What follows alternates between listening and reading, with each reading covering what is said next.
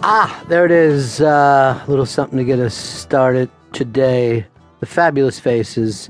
Uh, Gail, this is all part of uh, last song week. Right, last song, closing credits, best last songs. Little Wes Anderson. Little Wes Anderson, this is from Rushmore. It's the last song of Rushmore. Sweet job, Wes. Sweet job, Rushmore. Sweet job, everybody. Great job. Great job, Jason Schwartzman. You're our favorite. We love you. He's got so many movies that come out and like they don't get big releases, and then I catch them on TV and they're amazing. Yeah, he's great. Although it's hard for me, I still always think of him as little Max Fisher in my mind. That's half his life. Well, no, half his life. He's only Yeah. 35 now. That's crazy. He's only 35 now, and he probably still could go back and play that same part. All right, this is the Bennington Show. I'm Ron Bennington, uh, Gail Bennington, Stanley. Let me make the phone call, Bennington. We're all here together.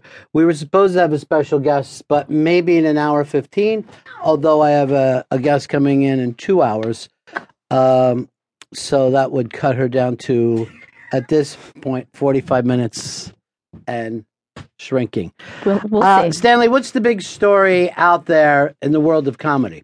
Steve Renazizi, star of The League on FX, has I've never really watched The League. I only watched the first a couple episodes. I watched the first season. And did you love it?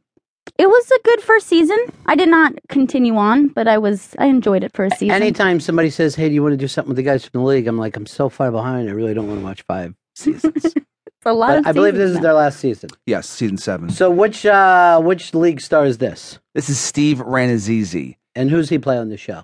Fifth? He plays Kevin MacArthur. Okay, now I know him. Mm-hmm. Kev. Cavi Mack. You know, Kev.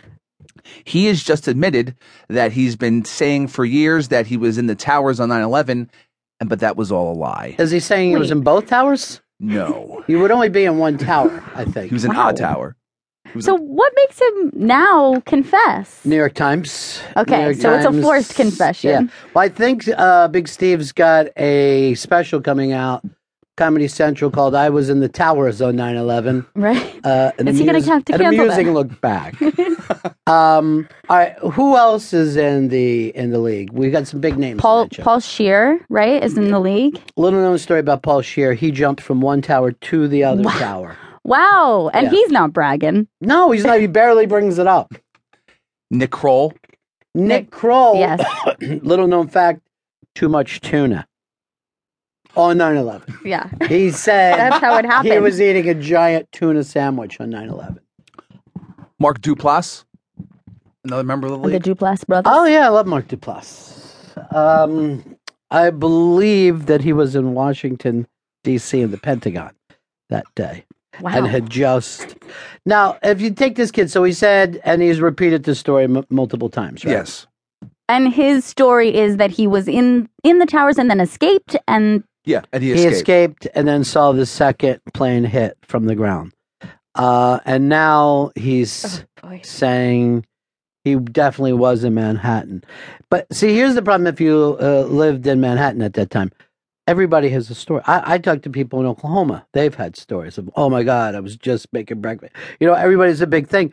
So I guess if you want to grab attention, you got to up it a little bit.